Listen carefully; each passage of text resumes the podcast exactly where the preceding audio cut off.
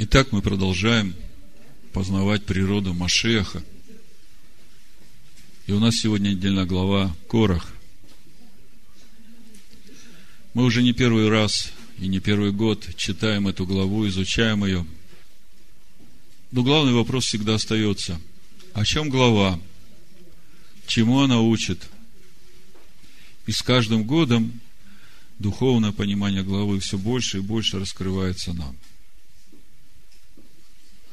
Мы видим в этой главе бунт лидеров общины, которые они поднимают против тех, кого Бог избрал себе на служение. Мы видим в этой главе гибель этих бунтарей и также свидетельства, которыми Бог подтверждает, что избранные им люди не сами на себя взяли эту власть вести народ в обетованную землю. Хочется сразу все, что в нашей недельной главе описано, перевести на понимание Нового Завета. Если говорить о том, как избежать подобной ситуации в обществе истинного Машеха Иешуа, которая стоит на основании веры Торы Моисея, пророков и апостолов, имея краеугольным камнем Машеха Иешуа, то я думаю, что наиболее емко об этом говорит нам апостол Павел в послании Ефесянам 4 главе. Прочитаем для начала Ефесянам 4 главу с 1 по 16 стих. И те, кто уже знает содержание недельной главы, они, мне кажется, явно увидят ответ на многие вопросы о том, что происходит в этой недельной главе и как избежать таких печальных последствий в общине верующих в Машеха Иешуа. Более того, не только избежать, но как, э, пройдя через эту ситуацию, возрасти в познании Машеха Иешуа и принести плод в его царстве. Сегодня мы об этом будем говорить. Прочитаю и скажу название проповеди. Значит, э, послание Ефесянам 4 глава, с 1 стиха читаю. Итак, я узник в Господе, умоляю вас поступать достойно звания, в которое вы призваны. Ну, сразу, как бы обозначается тема. В какое звание мы призваны? Быть подобными образу Сына. И Павел говорит, раз вы призваны, то вы должны соответственно, достойно вашего призвания и поступать. Ситуации в жизни будут разные. Ты должен всегда помнить, что тебя обязывает поступать достойно. Ты призван. Со всяким смиренномудрием и кротостью и долготерпением, снисходя друг к другу любовью.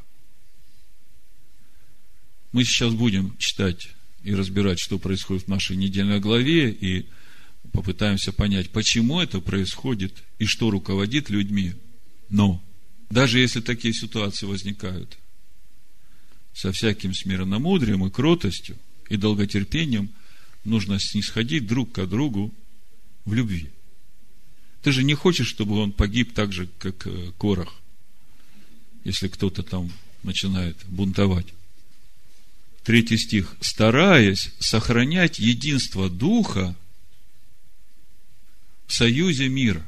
Я смотрел слово «союзе» в узах, в соединении. То есть, несмотря на всякий ропот и недовольство, нужно поступать достойно Машеха и стараться сохранять единство Духа, чтобы мы все были единомысленны, единодушны, и все это в союзе с миром, то есть без всякого противостояния, в шаломе должно быть одно тело, Павел говорит. То есть речь идет об общине Машеха. И один дух. В общине Машеха должен быть один дух. И если есть другие духи, то это говорит о том, что они не смирились перед Духом Бога. Вот в 15 стихе, смотрите, истинно любовью все возрастали в того, который есть Машех, из которого все тело. То есть речь идет о теле Машеха. И Павел говорит, одно тело. Ну, конечно, нету другого. Другое тело есть там, где есть другой Иисус.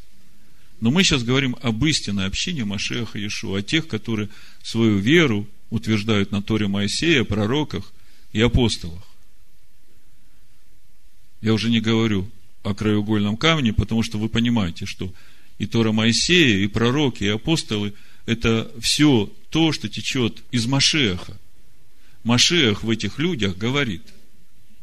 И когда на Востоке говорят о краеугольном камне, то понимают, что когда закладывается основание для дома, именно краеугольный камень определяет и высоту фундамента, и ширину фундамента, и весь периметр.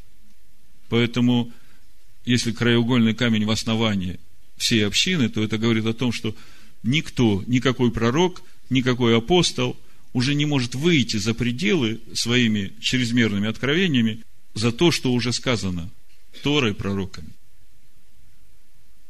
Одно тело и один дух, как вы и призваны к одной надежде вашего звания. Один господин. У тела есть глава. Тело Машеха, мы уже определились, да? И у этого тела есть господин, глава, Машех один господин, одна вера, и эта вера придана нам от отцов, от Авраама, Ицхака и Якова.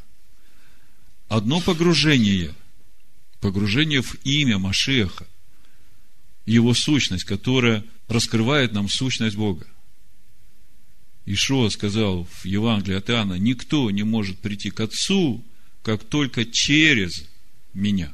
Через познание Машеха мы и обретаем Отца. Один Бог и Отец всех. Один Бог, не три Бога. И один Отец, который над всеми, через всех и во всех нас. Вот она, самая короткая формула, определяющая единство Бога. Один Бог и один Отец всех, который над всеми, который через всех и во всех нас. Каждому же из нас дана благодать по мере дара Машеха. Сегодняшняя недельная глава именно об этой благодати, об этих дарах, которые даны Богом в общине Его. Дальше мы увидим, эти дары даны на служение. Для того, чтобы вся община росла в полноту возраста Машеха. Мы сейчас прочитаем. Посему и сказано, вошед на высоту, пленил плен и дал дары человекам. А вошел, что значит, как не то, что он и не сходил прежде в преисподние места земли. Не шедший, он же есть и вошедший превыше всех небес, дабы наполнить все. Речь идет о Машехе.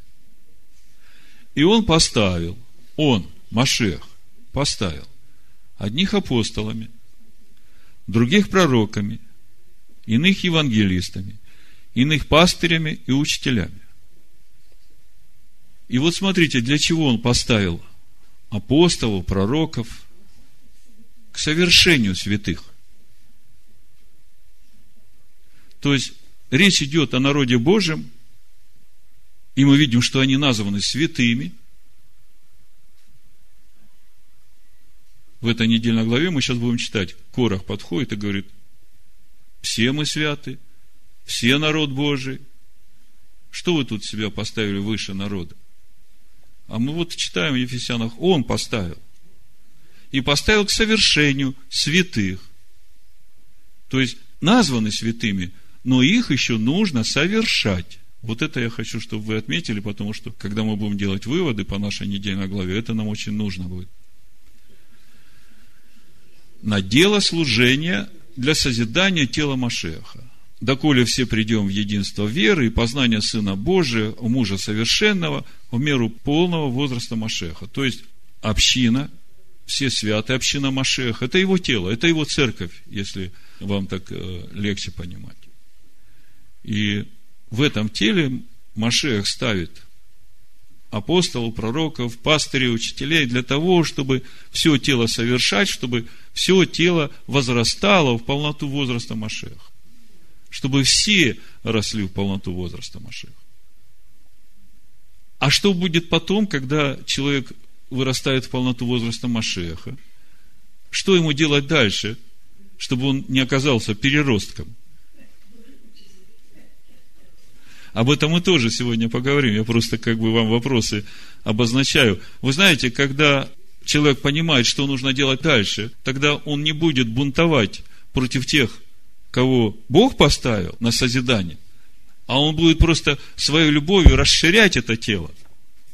Как это делать, я объясню потом. Дабы мы не были более младенцами, то есть учить нас, чтобы мы не были младенцами, колеблющимися и увлекающимися всяким ветром учения. В последнее время вообще будет учения много. И чтобы человек не был колеблем всяким ветром учения, знаете, что ему лучше всего поможет? Личное общение со Словом Бога. Личное общение с Духом Бога. Когда человек пребывает в Слове Бога и размышляет, Дух ему отвечает. Дух его наставляет. И когда человек начинает слышать что-то, что не вписывается вот в это основание истинной общины, он сразу в духе чувствует, нет, это что-то что-то не то. Это не соответствует тому, что говорит Тора, пророки, чему учат апостолы. Когда сегодня говорят, ну, подумай, что этот человек гомосексуалист. Ну, Бог же его любит, и тебе же его надо любить. Ну, давайте его любить таким, какой он есть. И я при всей моей любви к человеку не могу любить тот грех, которым живет его душа. Это же потакание прихоти своей души. Это блуд. И тем более, что этот человек сам знает, что он грешит. Он внутри знает.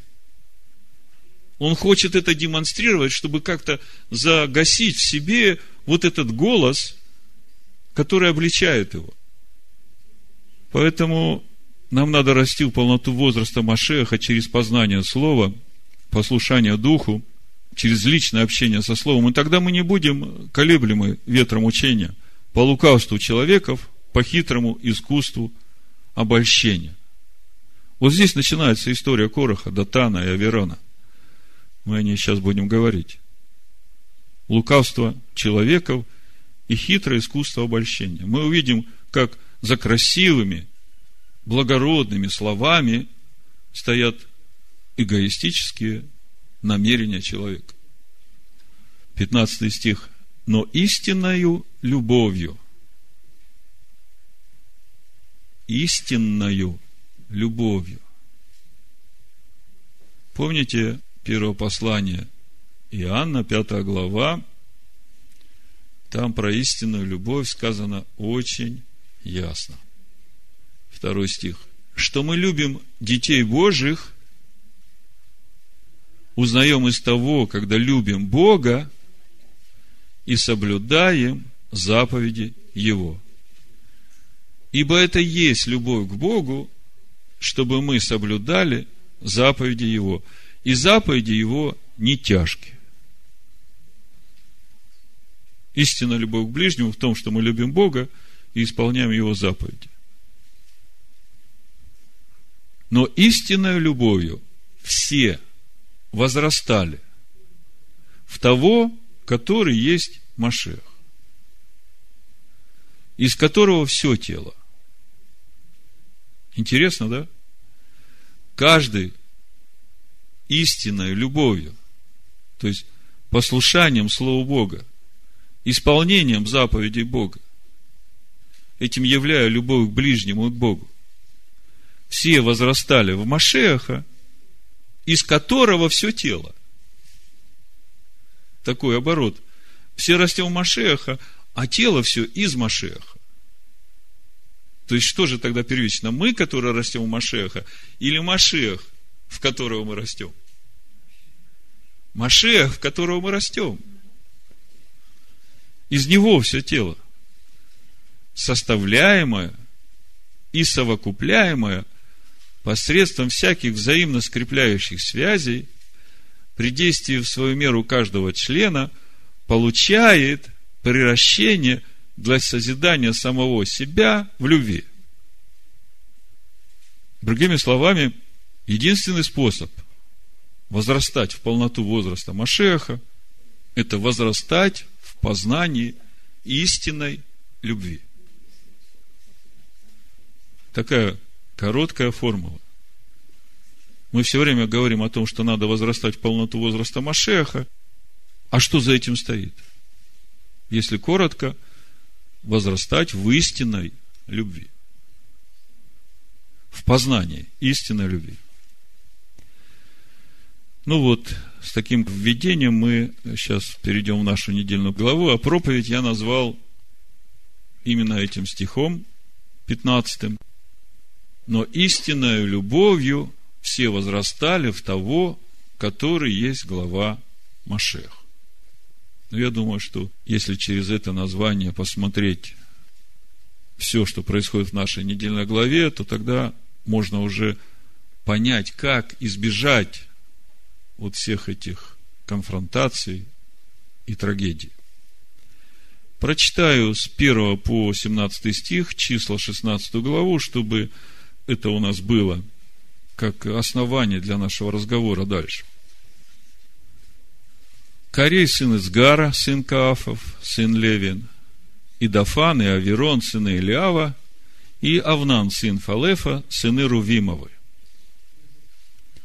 Восстали на Моисея, и с ними из сынов Израилевых 250 мужей, начальники общества, призываемые на собрание, люди именитые. Собрались против Моисея и Аарона – и сказали им, полно вам, то есть, ребята, хватит. Все общество, все святы, и среди их Господь. Почему же вы ставите себя выше народа Господня? Моисей, услышав это, пал на лицо свое и сказал Корею и всем сообщникам его, говоря, завтра покажет Господь, кто его, кто свят, чтобы приблизить его к себе. И кого он изберет, того и приблизит к себе. Вот что сделайте. Корей и все сообщники его. Возьмите себе кадильницы и завтра положите в них огня и всыпьте в них курение пред Господом. И кого изберет Господь, тот и будет свят. Ребята, вы претендуете на то, чтобы быть священниками? Я потом объясню, откуда эта претензия идет. Пожалуйста. И дальше он продолжает. Полно вам, сыны Левия. И сказал Моисей Корею, послушайте, сыны Левия, неужели мало вам того, что Бог Израилев отделил вас от общества израильского и приблизил вас к себе, чтобы вы исполняли службы при скинии Господней и стояли пред лицом общества, служа для них. Он приблизил тебя и с тобою всех братьев твоих, сынов Левия, и вы домогаетесь еще и священства? Итак, ты и все твое общество собрались против Господа. Что, Аарон, что вы ропщите на него? Вы помните этот стих? Не погубите сыновей Каафа. Сыновьям Каафа было доверено носить все, что стоит в скине – и Бог говорит священникам, вы аккуратно все накройте, чтобы сыновья Каафа не прикоснулись, чтобы им не погибнуть. И послал Моисей позвать Дафана и Авверона, сынов Илиава. Это как бы еще одна компания с другой мотивацией. Сейчас разберем эти мотивации. Но они сказали, не пойдем. Разве мало того, что ты вывел нас из земли, в которой течет молоко и мед, как вам? Разве мало тебе того, что ты вывел нас из земли, в которой течет молоко и мед? Это про Египет. Чтобы погубить нас в пустыне. И ты еще хочешь властвовать над нами? Привел ли ты нас в землю, где течет молоко и мед, и дал ли нам во владение поля и виноградники? Глаза людей сих ты хочешь ослепить не пойдем. Моисей весьма огорчился и сказал Господу, не обращай взора твоего на приношение их. Я не взял ни у одного из них осла и не сделал зла ни одному из них. И сказал Моисей Корею, завтра ты и все общество твое будьте пред лицом Господа. Ты, они и Аарон. И возьмите каждый свою кадильницу. Мы потом увидим, откуда у каждого своя кадильница. И положите в них курение, и принесите пред лицо Господне каждый свою кадильницу, 250 кадильниц. Ты и Аарон каждый свою кадильницу. Ну, что здесь происходит и почему? Давайте попробуем разобраться в этой ситуации.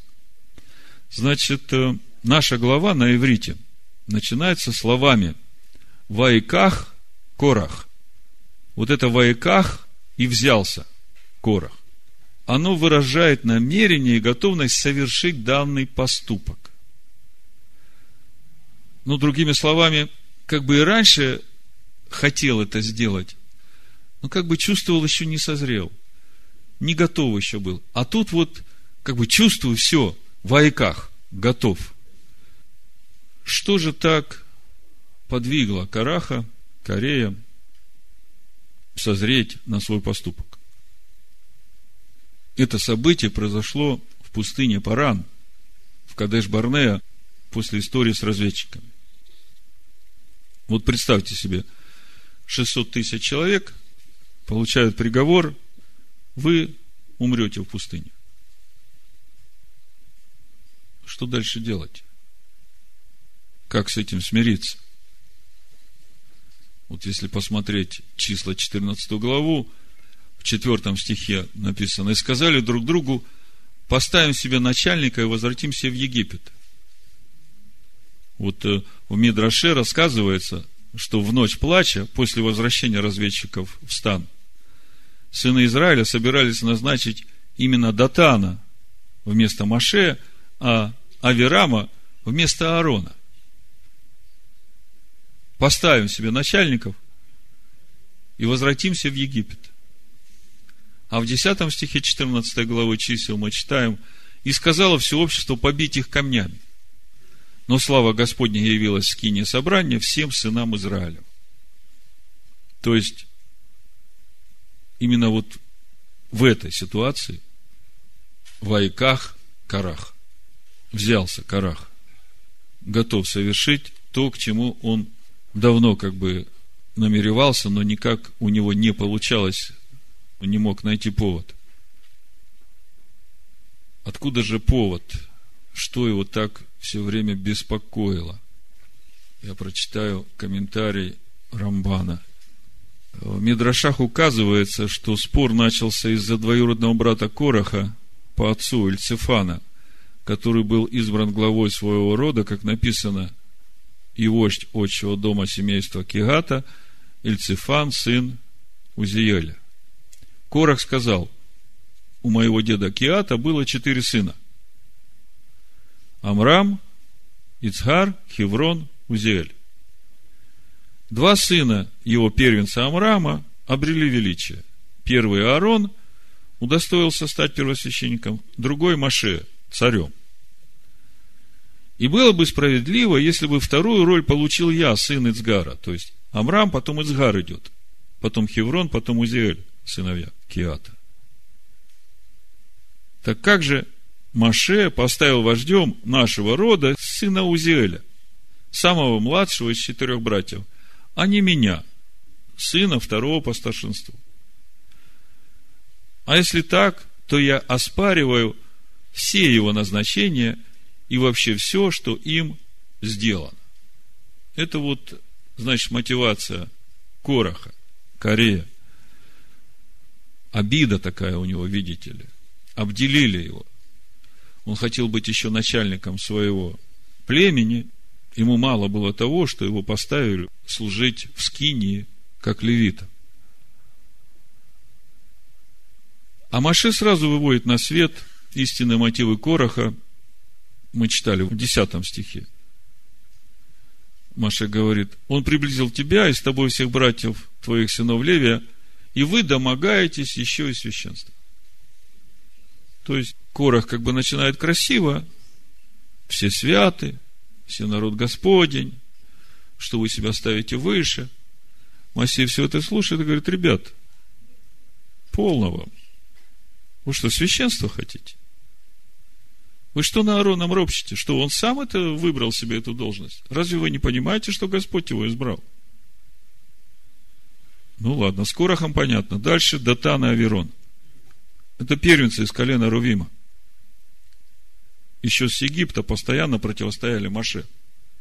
Мидраж говорит, что это те, которые там в Египте дрались между собой, помните? Моисей говорит, ребята, вы что? Они говорят, а кто тебя поставил над нами властвовать? Хочешь одного из нас убить, как вчера египтянина? То есть это те же самые ребята. И как я уже читал выше в комментарии, что именно их хотели поставить, Мидраж говорит, начальниками после плача, когда разведчики вернулись с обетованной земли. Именно их хотели поставить начальниками э, общества, чтобы вернуться в Египет. Мы помним, это же колено Рувима, Датана и Аверон. И мы помним, что еще Иаков Рувиму сказал, что ты первенец, но ты бушевал, как вода – ты первенствовать не будешь. Но тут, поскольку как бы такая революционная ситуация, в кавычках, скажем, в обществе израильском, может быть, можно что-то там переиграть, и как бы на этой волне вот эти 250, я говорил, откуда эти котельницы у них? Мидраж говорит, что это тоже первенцы – это тоже первенцы, которых лишили священства, и вместо них избрали левитов. Я вот сейчас почитаю э, комментарий тут же из Рамбана.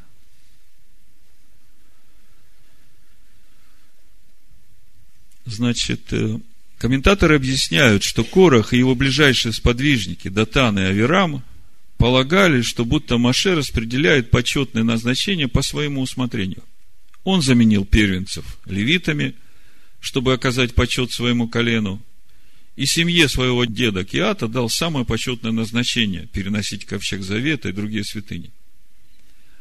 А право на святое служение в шатре откровения Маше передал Аарону и его сыновьям. И с точки зрения Короха, именно потому, что Аарон был его родным братом. Но на самом деле первенцы были заменены левитами – после греха с золотым тельцом. Ведь именно первенцы вознесли жертву всесожжения перед тельцом. Если смотреть исход 32.6, давайте откроем исход 32.6, написано, на другой день они встали рано и перенесли все сожжения, и привели мирные жертвы, и сел народ есть и пить, а после встал играть. Как вы думаете, кто здесь священнодействовал? Первенцы. Они тогда еще не были отстранены от служения. Отсюда кадильницы свои. У всех первенцев были свои кадильницы. Они же были священниками. Ведь именно первенцы вознесли жертву всесожжения. А левиты были чисты от греха. Однако Корах и его сподвижники полагали, что поклонение Тельцу не было таким уж великим грехом из-за которого первенцы могли бы потерять право на служение в шатре. Ну, подумаешь, покадили там э, этому идолу. Ну, что страшного? Разве можно за это лишать священства? В общем, мотивация людей, восставших против Маше, понятна. Как бы вы сформулировали эту мотивацию?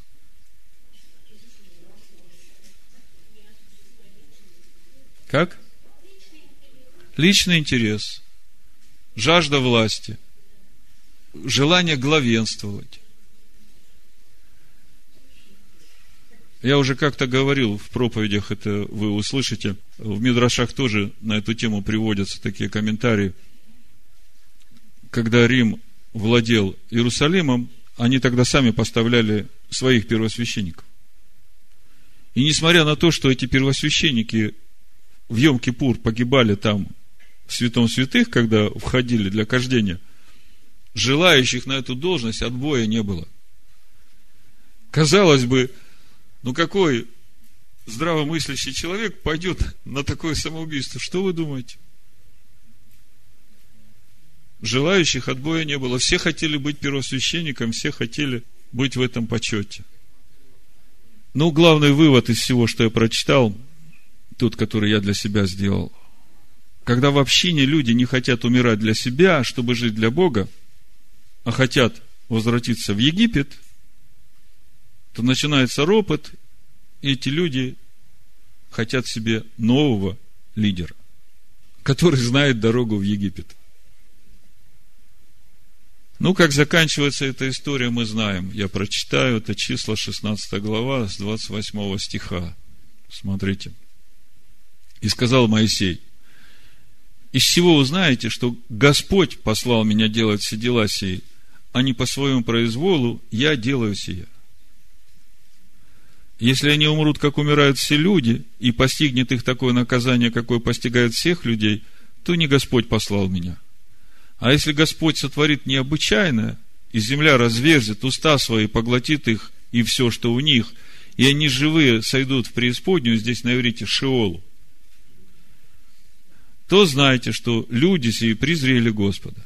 Лишь только Он сказал слова сии, расселась земля под ними, и разверзла земля уста свои, и поглотила их и домы их, и всех людей Кореевых, и все имущество. И сошли они со всем, что принадлежало им, живые, в Шиол. И покрыла их земля, и погибли они из среды общества. Видите? Погибли из среды общества. Не просто погибли, не просто умерли, а погибли из среды общества Израиля. В комментариях пишется, а что необычного было, что вот земля разверзлась, и люди туда провалились как бы много случаев есть, когда земля разверзлась, и люди падали в эту бездну. Говорят, необычно то, что земля разверзлась, их поглотила и закрылась так же, как и было до этого. То есть, то, что мы знаем, когда земля разверзается, она потом там долго еще дымит, э, бурлит, а тут раз открылась, и закрылась. И как будто бы ничего и не было. Вот необычность этого наказания. И все израильтяне, которые были вокруг них, побежали при их вопле, дабы говорили они, и нас не поглотила земля. Это Датан Аверон, значит, и Корей.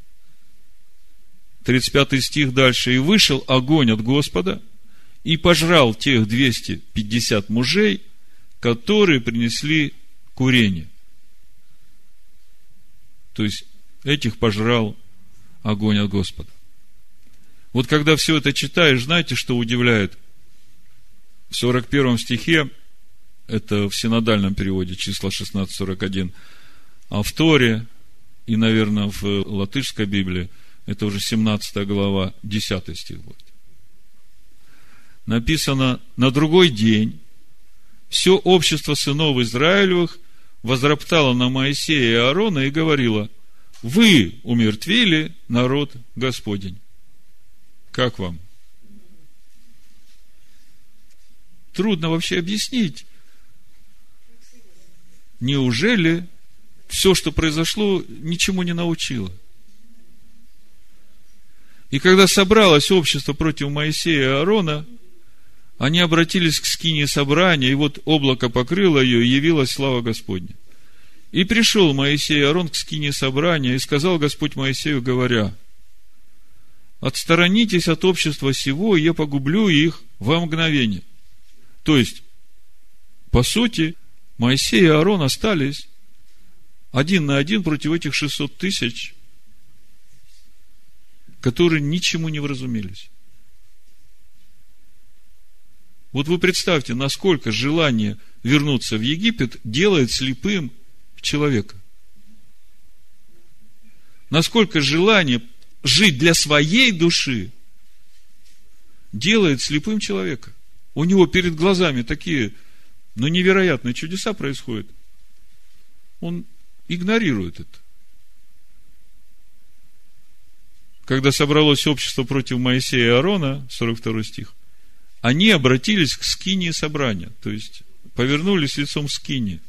Как бы, Господи, что дальше? Облако спускается, Господь говорит Моисею, отойдите от них, я сейчас их всех уничтожу. Во мгновение. Но они падают на свои лица. Моисей начинает молиться Богу, и при этом Аарону говорит, возьми кадильницу, положи в нее огня, жертвенника, всыпь курение, и неси скорее к обществу и заступи их, ибо вышел гнев от Господа, и началось поражение. Вот истинный служитель, духовный служитель. В обществе поражения общество хочет его побить камнями, а он стоит и молится, и говорит, давай, беги скорее, заступи их, иначе все погибнут. Гнев от Господа вышел.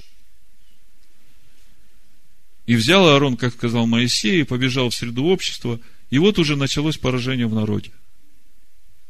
Душевный лидер бы, наверное, сказал, вот не будете впредь роптать на меня. А духовный лидер, он заботится о народе. Он понимает, что их надо расти. Они просто еще не утверждены в Машехе и попались на эти лукавые призывы, на эти ложные учения. И взял Аарон, как сказал Моисей, побежал в среду общества, и вот уже началось поражение в народе. И он положил курение и заступил народ. И стал он между мертвыми и живыми, и поражение прекратилось.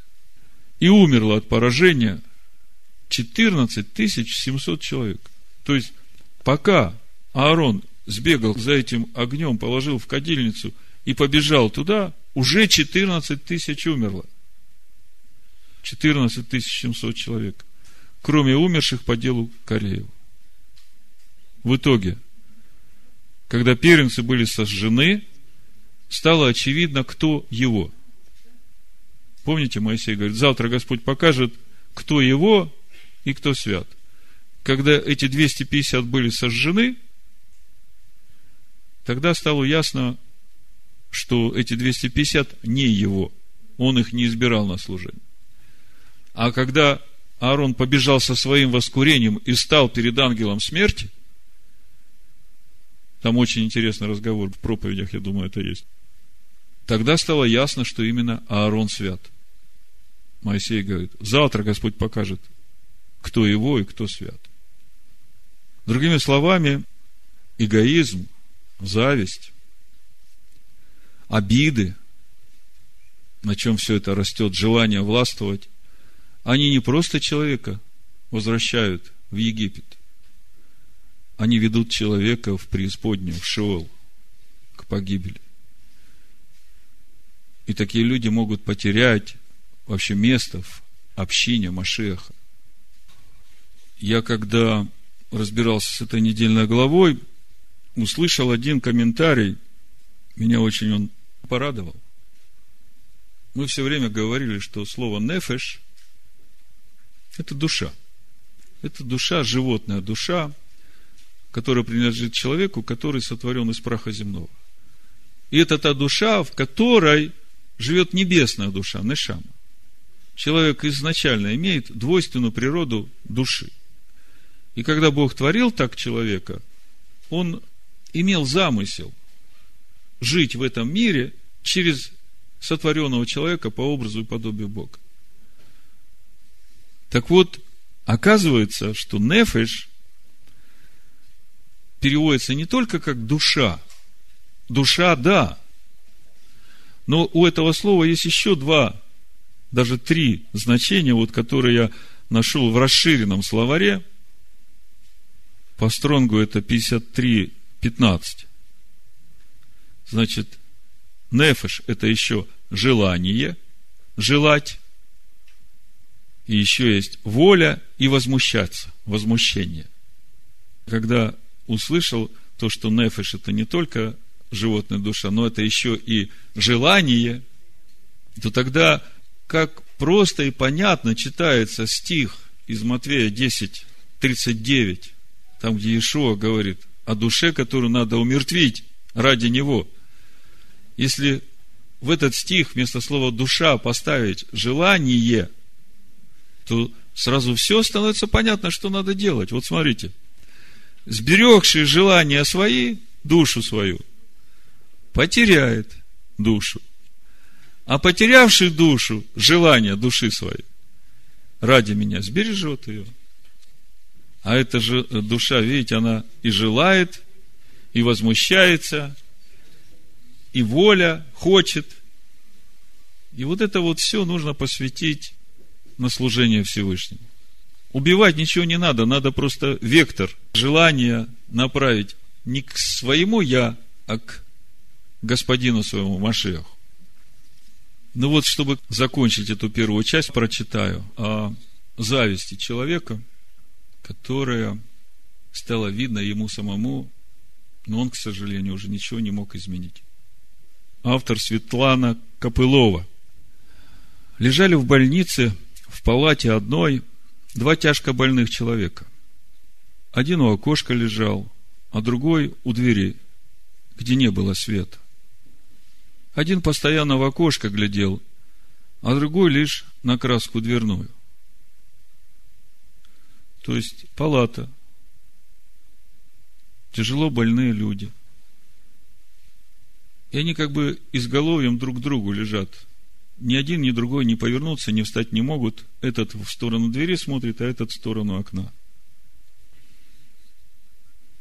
И тот, что у двери, узнать захотел про жизнь за окошком, другую. С готовностью первый больной рассказал, что видно ему из окошка. Там тихая речка, дощатый причал – и ходит по берегу кошка. По синему небу плывут облака, причудливые, как зверюшки. Сидят на причале там два рыбака, и с внуком гуляет старушка. И так каждый день. То про сказочный лес рассказывал, то про влюбленных. Другой же сосед перестал даже есть, считая себя обделенным. Он мучился злобой, и зависть росла, его постепенно съедая. Не мог он понять, почему же была тут несправедливость такая. Однажды сосед у окна занемог, что не было сил разогнуться. Он стал задыхаться и даже не мог до кнопки своей дотянуться. У двери сосед мог на кнопку нажать и вызвать сестру милосердия. Но он не нажал, а остался лежать, глаза закрывая усердно. На утро сестра милосердия пришла постель поменять за покойным. Сосед попросил, и она помогла занять эту самую койку. Когда же он в окно, наконец, посмотрел, на шее его задергалась вена. Увидел он вместо того, что хотел, глухую, высокую стену. Он был потрясен. И сестре рассказал про тихую чистую речку, про сказочный лес, про дощатый причал – и небо в кутрявых овечках. Ах, если бы он видел, сказала сестра, всю жизнь он слепым оставался. Зачем же тогда? Тот больной прошептал.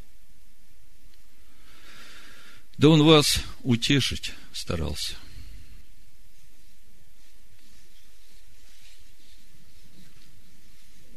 Если теперь мы вернемся к началу, к тому, с чего начинается наша недельная глава, к той вступительной фразе, с которой Корах начал свое восстание. Все святы, все общество Господне. Что же в такой ситуации делать?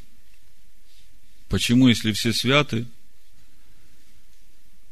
одни погибают, а другие остаются живыми? Ведь э, Мы помним в исходе в 19 главе, когда Бог привел свой народ к Хариву, Он сказал, вы будете у меня царством священников и народом святым. Это исход 19 глава, 5-6 стих, я прочитаю. Итак, если вы будете слушаться гласа моего и соблюдать завет мой, то будете моему делом из всех народов, ибо моя вся земля. А вы будете у меня царством священников и народом святым. Вот слова, которые ты скажешь сынам Израилев. Почему же тогда еще не все священники? Почему же тогда нужны апостолы, пророки, пастыри, учителя? Ответ прост. Нужно расти в полноту возраста Машеха. Как расти? В числах 8 главе с 9 по 16 стих дан устав посвящения левитов. Этот устав очень интересен этим возложением рук. Так, значит, читаем. Пятый стих. «И сказал Господь Моисею, говоря, возьми левитов из среды сынов Израилевых и очисти их, а чтобы очистить их, поступи с ними так. Окропи их очистительную водою, пусть они обреют бритвой все тело свое и вымоют одежды свои, и будут чисты, и пусть возьмут тельца и хлебное приношение к нему. Пшеничной муки смешано с илеем, и другого тельца возьми в жертву за грех. И вот девятый стих, смотрите. И приведи левитов пред скинию собрания, и собери все общество сынов Израилевых, и приведи левитов их пред Господа, и пусть возложат сыны Израилевы руки свои на левитов. Представляете картину? Общество сынов Израилевых возлагает руки свои на левитов. Мы сейчас попробуем понять, что же за всем этим стоит. Аарон же пусть совершит над левитами посвящение их перед Господом от сынов Израилевых – чтобы отправляли они служение Господу. И еще 12 стих, смотрите. А левиты пусть возложат руки свои на голову тельцов и принеси одного в жертву за грех, а другого во всесожжение Господу для очищения левитов. Представьте картину. Сыны Израиля возложили руки на левитов, а левиты возложили руки свои на тельцов, жертву всесожжения, жертву за грех, и Аарон при этом освящает левитов. И поставь левитов перед Аароном, пред сынами его, и соверши над ними посвящение Господу, и так отдели левитов от сынов Израилевых, чтобы левиты были моими. После сего войдут левиты служить, скини собрания, когда ты очистишь их и совершишь над ними посвящение их, ибо они отданы мне из сынов Израилевых. Что же это за обряд такой с возложением рук? Когда сыны Израилева приносят жертву в храм, будь то жертва за грех или жертва всесожжения, тогда тот, кто приносит жертву, он возлагает руку свою на голову этого животного и тем самым отождествляет себя с этой приносимой жертвой. Если это жертва за грех, то он отождествляет себя вот э, то в его душе, что противится Богу, вот с этим козлом, который противится. Если он приносит жертву во всесожжение, то он отождествляет свою душу э, с этой вот э, овечкой или тельцом, как в данном случае за левитом. И тем самым свидетельствует, что он полностью для себя умирает для того, чтобы жить для Бога. С этим понятно. А что же тогда стоит за этим возложением рук сынов Израиля на голову левитов. То же самое. Сыны Израиля отождествляют себя с левитами. То есть это процесс их духовного роста. А левиты умирают для себя, чтобы жить для Бога. Понимаете, как тут как бы все сразу не могут стать такими совершенными. Поэтому Бог выбирает помощников, которые будут помогать сынам Израиля расти в этих же левитов. Бог ведь говорит, что вы будете у меня царством священников, народом святым. И вот за этим возложением рук как раз этот процесс весь и раскрывается. У пророка Иеремии именно об этом в 33 главе мы можем прочитать. О том, что Бог именно левитов-священников будет размножать. Давайте прочитаем, и я закончу эту мысль. Вам станет все понятно. Я думаю, что вам и так уже понятно. С 19 стиха пророк Иеремия, 33 глава. «И было слово Господне к Иеремии. Так говорит Господь, если можете разрушить завет мой о дне и завет мой о ночи, чтобы день и ночь не приходили в свое время, то может быть разрушен и завет мой с рабом моим Давидом, так что не будет у него сына, царствующего на престоле его, и также с левитами, священниками, смотрите, как написано, левитами-священниками, служителями моими. Вот 22 стих. Как неисчислимо небесное воинство, и неизмерим песок морской, так размножу племя Давида, раба моего, и левитов, служащих мне. О чем здесь? Идет ли здесь речь о том, что Бог возьмет вот именно Корена Левитова и его размножит, или же здесь речь идет о том, что Бог всех сынов Израиля сделает левитами, священниками, которые будут служить Ему.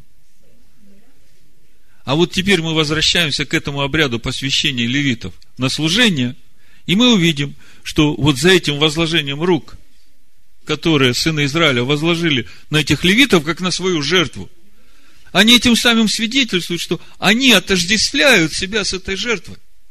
Только эти уже стали жертвой, а этим еще надо пройти путь, чтобы стать такой жертвой. Понимаете? А для того, чтобы они могли пройти путь, нужны же учителя, наставники. Потому левиты ходят по всем городам и учат народ закону Господню, как мы читаем в книге Второзакония, в 5 Моисея, в 33 главе. 9 стих, ну, с 8. И о Левии сказал, Тумим и Урим твой на святом муже твоем, которого ты искусил в массе, с которым ты припирался при водах Меривы, который говорит об отце своему матери своей, я на них не смотрю, и братьев своих не признает, и сыновей своих не знает. Помните, к Иешуа пришли мать и братья его. Народу много, не протолкнуться. И ученики его говорят, там вот мать с братьями пришли. А Ишуа перед всем народом говорит, моя мать и мои братья, те, кто исполняют волю Божию, исполняют заповеди Бога. Вот это и мать моя, и братья мои, и сестры мои. Вот здесь мы читаем о левитах. Ибо они, левиты, слова твои хранят, и завет твой соблюдают, учат законам твоим Иакова и заповедям твоим Израиля возлагают курение пред лицо твое, все сожжения на жертвенник твой. Вот так вот мы и растем в полноту возраста Машех. А что же делать, когда человек уже приближается к этой полноте возраста, когда уже приходит время, чтобы ему надо служить, начинать, брать поднимать восстание против своих лидеров и самому занимать их место, или же как-то по-другому. Вот я как раз на этом хочу закончить. Мы как-то говорили, что левиты учатся с 25 лет до 30. Это числа 8 глава, 24 стих. Вот закон о левитах от 25 лет и выше должны вступать они в службу для работ при скине собрания – Помните? А Раша говорит, а в другом месте сказано от 30 лет и старше. Это числа 4 глава 3 стих. Там написано от 30 лет и выше до 50 всех способных к службе, чтобы отправлять работы в скине собрания. И как это согласуется? В одном месте с 25 лет брать левитов на служение, а в другом с 30. Со скольки же тогда брать? Рамбан э, говорит, с 25 лет приходит изучать законы служения – изучает их на протяжении пяти лет, а в 30 лет, то есть на пятом году, приступает к служению. Отсюда вывод. Если ученик, сидящий перед своим наставником, не увидел доброго знака в своей учебе в течение пяти лет, то есть не достиг успеха в познании, то уже и не увидит. Так вот, э, почему же именно на пятый год уже левиты должны начинать служить? Левит, 19 глава, с 23 стиха читаем ответ. Когда придете в землю, которую Господь Бог даст вам, и посадите какое-либо плодовое дерево, то плоды его почитайте за необрезанные. Три года должно почитать их за необрезанные. Не должно есть их, а в четвертый год все плоды его должны быть посвящены для праздниц Господних. А в пятый же год вы можете есть плоды его и собирать себе все произведения его, я Господь Бог ваш. Другими словами, человек – дерево полевое – мы смотрим на учеников Иешуа. Они три года ходили с ним, потом их э, основательно перепроверили, и они основательно пересмотрели свои желания, свои хотения. Ишуа говорит, Петр, я молюсь о тебе, когда обратишься, восставь братьев своих. И они потом уже начинают служить Всевышнему. Вот так вот в свете Писаний растут левиты – мы все знаем, что Иешуа дал, уходя своим ученикам, поручение. Его называют великим поручением. Он сказал своим ученикам, идите и делайте учеников из людей во всех народах, крестя их в имя Амашеха Иешуа и уча их соблюдать все, что я повелел вам – и сея с вами во все дни до скончания века. Здесь еще следует добавить вот то, что мне в духе пришло, 20 стих Римлянам, 15 глава. Павел говорит о том, как Бог его призвал на служение и как он двигался в этом служении. И в 20 стихе он говорит, «Притом я старался благовествовать не там, где уже было известно имя Машеха, дабы не созидать на чужом основании». Если все это вместе сложить, то мы видим реальное поручение каждому ученику Машеха Ишуа. На пятый год ты должен уже начать приносить плоды в Царство Божие, служа Всевышнему тем, что приобретаешь новые души, учишь их, делаешь их учениками Машеха Ишуа, ведешь их до того возраста, когда они уже сами на пятый год пойдут делать учеников дальше. Помните разговор между учениками, кто из нас больше? Я два места вам прочитаю, и на этом мы закончим. Сначала Лука, 9 глава, 46 стиха. Пришла же им мысль, кто бы из них был больше. Ишуа же, видя помышления сердца их, взяв дитя, поставил его перед собой и сказал им, кто примет сие дитя во имя мое? Я хочу подчеркнуть, речь идет о дите Божием, которое приняло Машеха в свое сердце, дитя во имя мое, тот меня принимает. А кто примет меня, тот принимает пославшего меня – Ибо кто из вас меньше всех, тот будет велик. И дальше Марка 9 глава 33 стих, как бы дополнение того, что Ишуа здесь хотел сказать. Пришел в Капернаум, Марка 9, 33 и дальше. И когда был в доме, спросил их, о чем дорога вы рассуждали между собой? Они молчали, потому что дорогой рассуждали между собой, кто больше. И сел призвал двенадцать и сказал им, кто хочет быть первым, будь из всех последним, и всем слугою. И, взяв дитя, поставил его посреди них, и, обняв его, сказал им, кто примет одно из таких детей во имя мое, тот принимает меня. А кто меня принимает, тот не меня принимает, но пославшего меня. Вот если это все вместе сложить, о чем Иешуа говорит? Он говорит, братья, когда вы уже выросли до того возраста, что нужно начинать служить, вы большими будете не потому, что вы у меня учились, а большими будете именно через то, какому количеству людей, принявших имя мое, вы служите.